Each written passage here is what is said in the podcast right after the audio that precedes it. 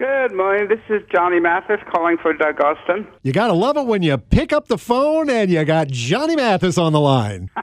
Oh, boy, boy. Wow, my dad would love it. Thank you very much. You're very welcome. Well, Johnny, thanks for taking a couple of minutes to chat with us here before your appearance. We start every interview with the same two questions. Are you ready? Okay. One, where are you?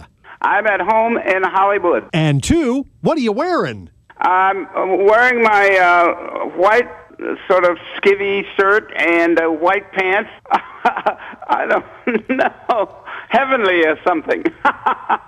Well, hopefully your weather's better for you there. It's been a little cool and chilly and rainy. They're even talking about snow around here. Oh, dear. It's beautiful out here in Southern California, yeah. I think it probably always is. You know, one of the ma- amazing things that I read, we literally owe you for the Greatest Hits album concept. You were the first one to actually release a Greatest Hits compilation. When I was at Columbia Records, well, I still am with Columbia Records, there was a guy by the name of Mitch Miller, and Mitch Miller was uh, kind of an executive there, but they really kind of helped uh, promote the company because he had a television program called Sing Along with Mitch, and it was quite popular at the time. I think it lasted maybe a couple of years. But uh, anyway, Mitch Miller was the guy who uh, sort of directed uh, all of the songs that he wanted me to sing and thought uh, that that was the direction I should go. He was uh, quite right, and I'm very, uh,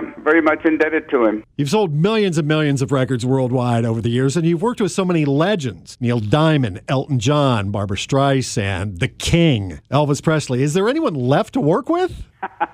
Well, you know what? I have a wonderful, wonderful uh, kind of legacy as far as my music is concerned. I grew up in San Francisco, had a wonderful voice teacher who was a, an opera singer. So she uh, involved me with uh, opera at a very early age, and uh, I've always enjoyed uh, the opera and singing sort of semi-classical songs along the way. And, uh, and then, of course, uh, my brothers and sisters uh, brought jazz.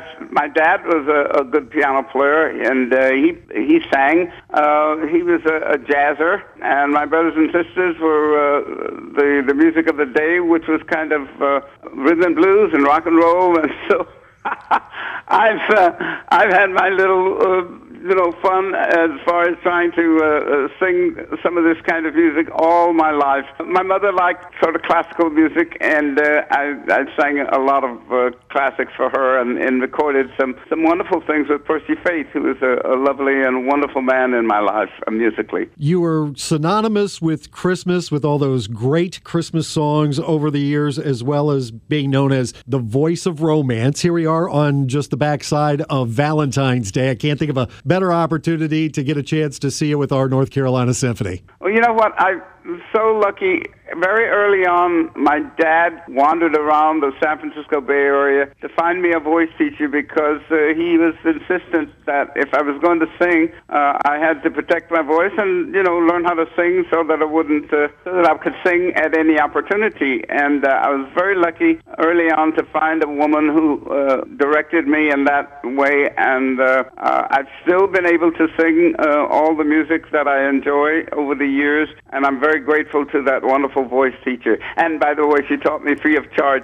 I used to run errands for her and uh, do all sorts of crazy stuff around the house for her to pay for my voice lessons. And I sat while all her paying students would uh, take their lessons, and I listened to them so that I could uh, could learn what not to do without uh, you know uh, having to take up too much of her time. So I've been very, very blessed uh, over the years by the kindness of, of so many people along the way. Well, again, just so grateful for you to uh, make the trip here and a chance to see you with our North Carolina Symphony this weekend and a chance to uh, speak with you a little bit. Your music has been in so many films films and T V shows over the years. I was curious about one that I read here that said that you had a song in Close Encounters of the Third Kind? Oh, yes. There was a, a little scene where the young little child and the mom were sort of excited about the skies because the The aliens were coming in in the skies, and uh, while they were running around, they bumped into the, uh, the record player, and the record player skipped over and had me singing something, and I can't remember the name of the song, but I was thrilled to be in that movie. I do remember that scene now that you you bring it up. That's awesome. I just couldn't place what it was, but that, that is an awesome story. Yeah, yeah. They were running around the house, and they bumped into the record machine, and they had on the record of one of my records, probably something like Chances Are or The Twelfth of Never. So speaking of records, I recently got back into vinyl. Do you still have a record player and vinyl records? Absolutely, yeah.